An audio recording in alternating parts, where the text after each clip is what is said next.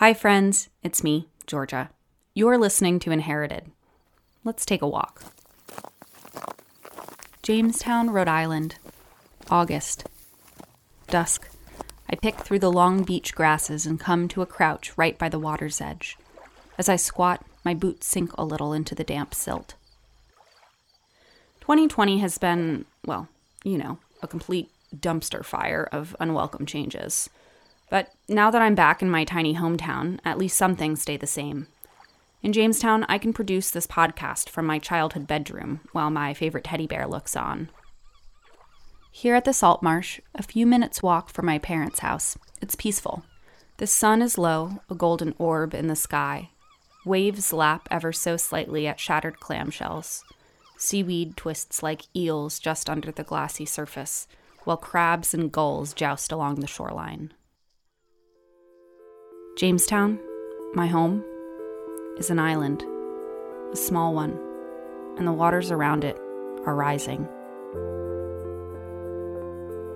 As our changing climate warms the air and lifts sea levels, storms are an increasing threat for my little town, which sits snugly on the edge of the Atlantic. Jamestown has weathered rough storms before, like the hurricane of 1938, whose winds shattered a window so forcefully at my grandparents' house that a four inch shard of glass is still impaled in the opposite wall. They framed it. But as far as coastal communities go, Jamestown is pretty fortunate. We're far north enough that we often escape the worst of hurricane season, and nowadays most residents can more than afford to get storm windows. Still, it's hard for me to stay here and not think about what my town will look like someday maybe in 20 years, or 70, or 200. Someday, when our environment starts to feel a little more like the tropics, when disease carrying mosquitoes and ticks breed exponentially, when the marshes flood low lying areas and cleave the land into three distinct islands, when our gardens wilt and char in the unrelenting sun.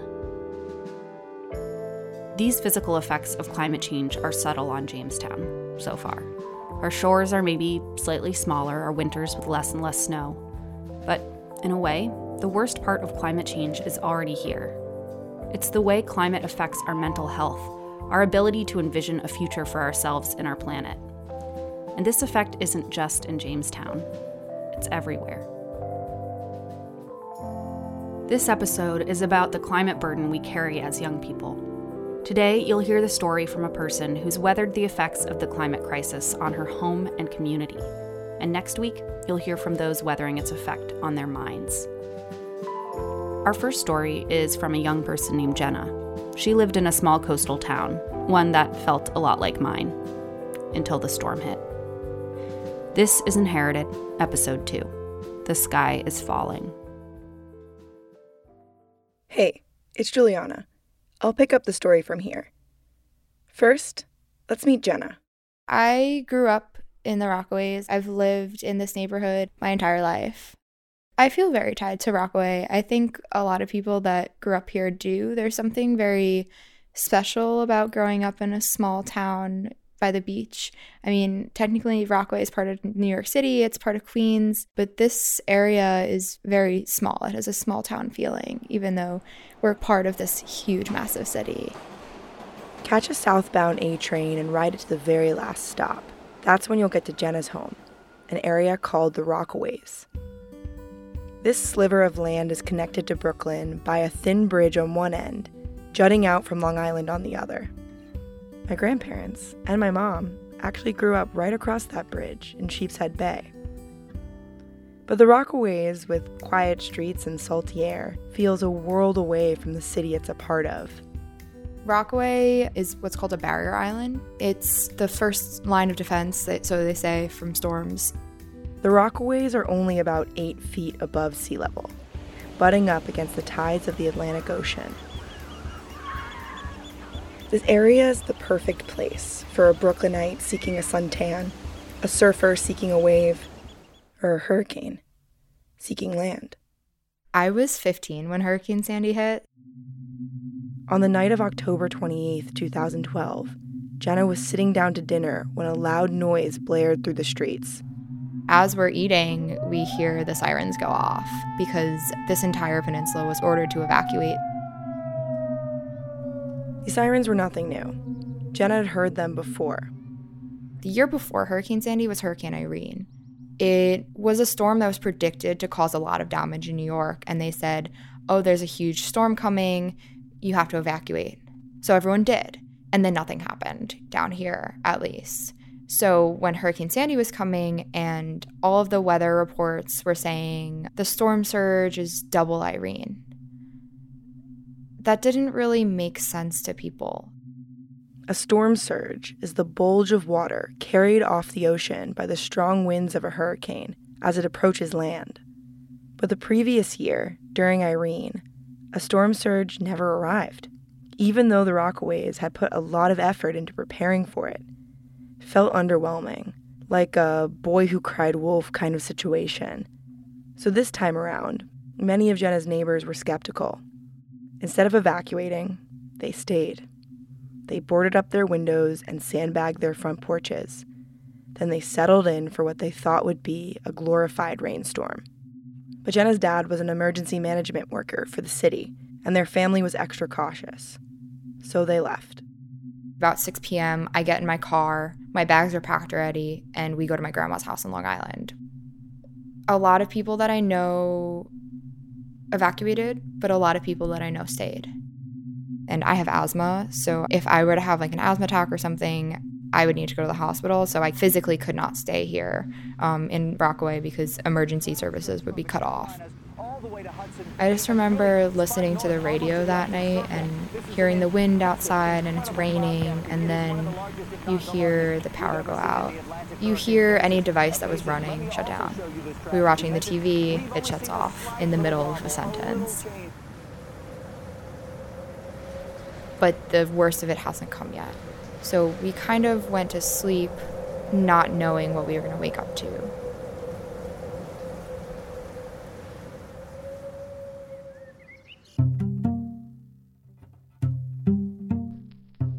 You might have heard this rallying cry. Climate change is a man made problem with a feminist solution. Good, right? It's the action inspired call of Mothers of Invention, a climate justice podcast like you've never heard before. Join former Irish President Mary Robinson, comedian Maeve Higgins, and series producer Thimali Kodikara as they celebrate Black, Brown, and Indigenous leaders all over the world fighting from the front lines. I, for one, absolutely loved listening to one of Mothers of Invention's most recent episodes, The Very Nature of Ownership which examines alternatives to extractive capitalism. What a feat to seamlessly meld humor, boundary pushing ideas, and climate justice. I didn't realize it could be done, but it can be, and Mothers of Invention does it so well. For smart laughs, climate knowledge, and new ideas, go listen to Mothers of Invention wherever you find your podcasts. Before we get back to Inherited, we want to tell you about another show for young listeners we think you'll really love. From YR Media and PRX's Radiotopia, Adultish is a mix of storytelling and hilarious, no filter advice with guests like author Adrienne Maree Brown, singer JoJo, and comedian W. Kamau Bell. And as it so happens, our very own Georgia is also a producer for the show. Honestly, I've been having a blast working on Adultish this season. Easily, my favorite part has been collaborating with the hosts, who are fellow 20 somethings, Nyge Turner and Merk Nguyen, and they are truly delightful, extremely smart and funny human beings. They break down topics like imposter syndrome, the election, and the importance of setting boundaries, something we should all be doing. Plus, if you listen, who knows? You might hear me chiming in too. Check it out at adultishpodcast.com.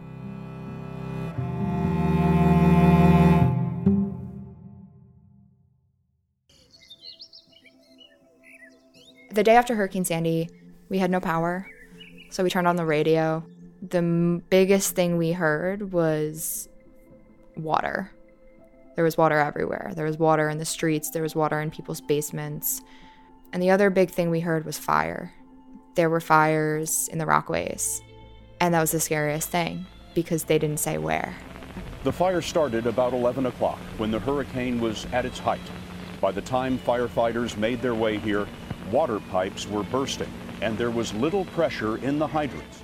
They laid hoses in the rising water. There were fires in Breezy Point and there were fires in Belle Harbor, which is where I grew up. My neighbor two doors down from us, their house burned to the ground. The entire block, one block over, 20 houses burned. My neighbors next door were literally throwing rocks at the window of their next door neighbors because their house was on fire, trying to get their attention. They got out, but they had to swim through floodwater to get out. The Rockaways Jenna knew and loved were gone. The remnants of happy lives living by the beach were splintered, in some cases, literally, like the boardwalk where Jenna had gone on Sundays with her family. So the storm surge took the boardwalk, threw it about eight blocks, and it landed in my driveway. Jenna's neighbors and friends had scattered, seeking safe housing and shelter away from the place they called home. Meanwhile, debris from their pre storm lives littered the roads. They just described it as a war zone. Like there was just devastation everywhere. Everywhere you looked, there was garbage on the street. There were remnants of people's lives on the street couches, family photos, childhood bikes, wagons, shovels, and pails because it's a beach community. The Red Cross reports that 53 people died in New York as a result of Hurricane Sandy, but official reports don't always account for the many lives lost as a result of disasters. Down here, there were some people, like my mailman died. I just remember crying a lot. I remember a lot of my family crying. It was really deeply upsetting to know that there was this devastation in my community, and also that it could have been us. We found embers on our porch. It could have been our house that burned to the ground as well. Jenna's family was relatively lucky. They'd evacuated and stayed safe. Their house weathered the storm, beyond damage to the first floor and a flooded basement. But disasters like Sandy ripple through all aspects of life making a sense of normal feel completely unattainable. Even for those whose houses and loved ones were spared in the storm, recovery brought on intense hardships. Losing a sense of security can feel devastating and destabilizing. I had friends that stayed in their house the whole time, and they themselves, 15, 16 year olds, had to grow up and help with the relief effort they helped their parents clean out the basement that was full of sludge. Everyone had to grow up. At 15, Jenna couldn't return home. Because of her asthma, her parents wouldn't let her help with the relief efforts in person. I didn't go back to school after Sandy because I couldn't move back into my home. It took about three weeks for me to go back to school, and I actually transferred schools. At first, the situation felt temporary, but over time it became clear the recovery process was not going to happen quickly. I was also starting to get mad about the things that weren't being done. In the three or four months that had passed, there was still dirt everywhere. There was still mud everywhere. There was still garbage everywhere. People were still cleaning out their homes, cleaning out their lives. The relief effort didn't come for years. It took some of my friends up until this year in 2020 to be able to move back into their house after Hurricane Sandy, which happened in 2012. And not everyone recovered at the same pace. The time it takes to get past a storm like this can look really different depending on how much money you have to work with this area is relatively wealthy. It's mostly upper middle class, a lot of working people, a lot of nurses, teachers, firefighters, police officers. In my experience in recovering from Hurricane Sandy, the people that I know, the people that I've talked to, are mainly limited to my immediate community. You didn't hear about people in public housing. That's not what the majority of news was focusing on. Meanwhile, in the city, NYCHA Housing, the New York City Housing Authority, public housing, lies in a floodplain. The Rockaways itself has the highest concentration of public housing, and these people had mold problems before the storm. After the storm, these mold problems got worse. NYCHA facilities, the ones that are in the floodplains, were relying on the city to help them recover after the storm. NYCHA didn't get their FEMA grant until about three years after the storm hit. Like all aspects of life, natural disasters tend to find the cracks of injustice in society, affecting those who have already been impacted most by systemic racism, economic inequality, and housing discrimination. We see this reflected in the disproportionate impacts of the COVID 19 pandemic on Black and Brown people and the enormous effort it's taken to rebuild Puerto Rico after Hurricane Maria, in how the physical and psychological factors of disasters are amplified for renters and service workers and undocumented folks. How many have no place to stay when their homes are destroyed? How eight years after Hurricane Sandy, many still feel its effects. Contrary to popular belief, disasters are not the great equalizers. Instead, they lay bare the inequalities already splitting our society. So, in my community, people were mostly recovered within a year after the storm. Families like mine had some funds to be able to kickstart their recovery, to help their kids get back into their schools, to help their families get back into their homes, to get back to whatever normal is. People in public housing didn't have this luxury. And that's something that I didn't learn about until I got to college, until years after Hurricane Sandy. Jenna was learning firsthand about the injustice of natural disasters. Not just how storms, fires, or floods unfold, but what happens after them. When a hurricane hits and people are asked to evacuate, many don't have places to go. When homes are destroyed, Renters don't get insurance payouts to find new homes. When mold problems get worse, not everyone has health care to cover the health outcomes. When schools close, some kids cannot find another school to attend. For many, a full recovery takes years. For some, it will never arrive. If there's a major disaster, what are you supposed to do? What happens if your home gets destroyed? Where are you supposed to go? You're supposed to find another apartment. You're supposed to put down a security deposit, pay your first month's of rent. What if you were working in a business and it didn't reopen immediately after the storm? What are you supposed to do?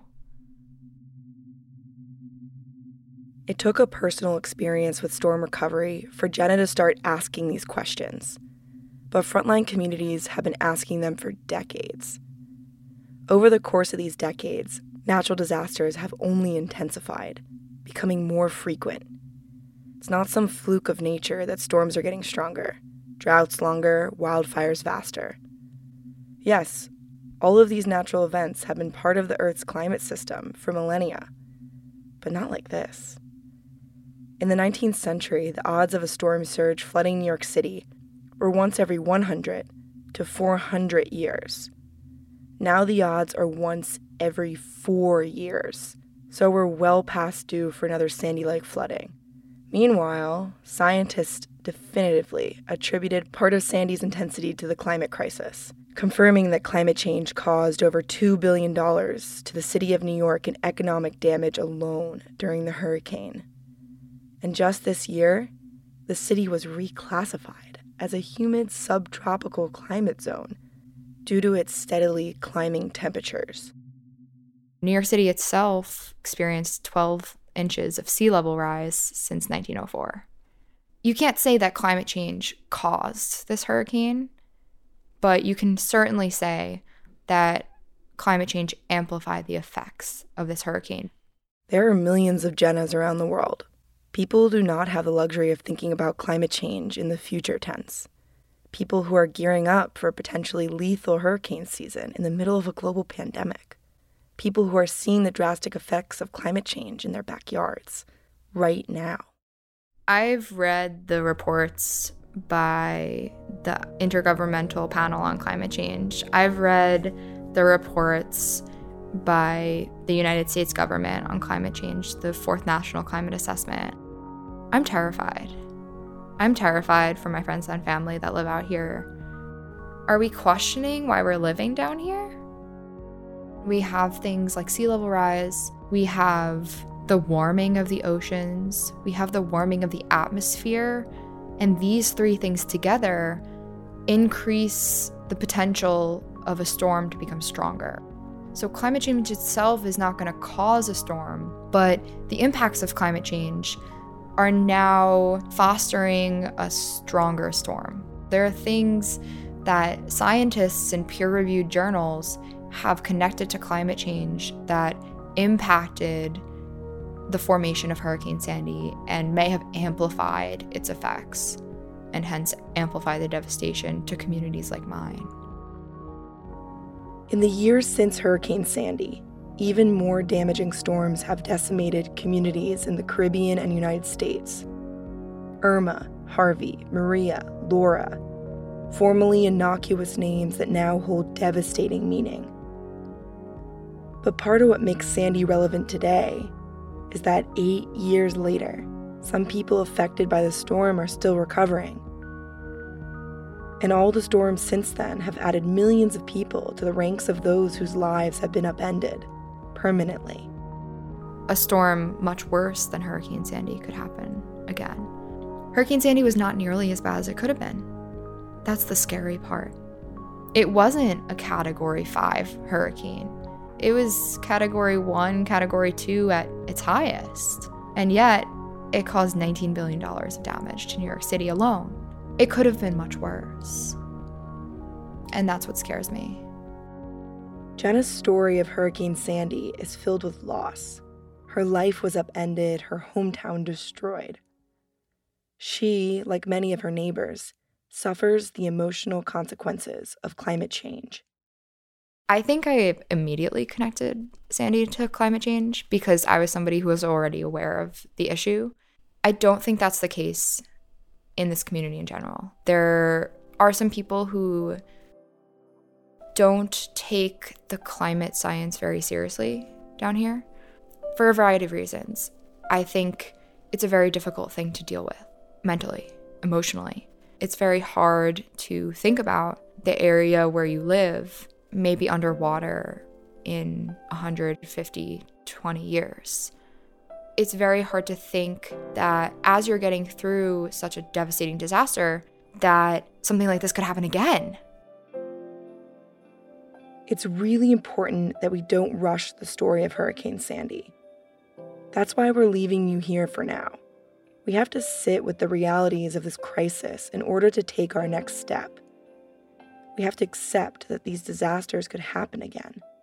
We have to feel those heavy feelings. They serve a purpose. And that's because, remarkably, there's something else on the horizon. Jenna's story doesn't end here. Instead, in the face of immense grief and fear, Jenna wrote a whole nother chapter.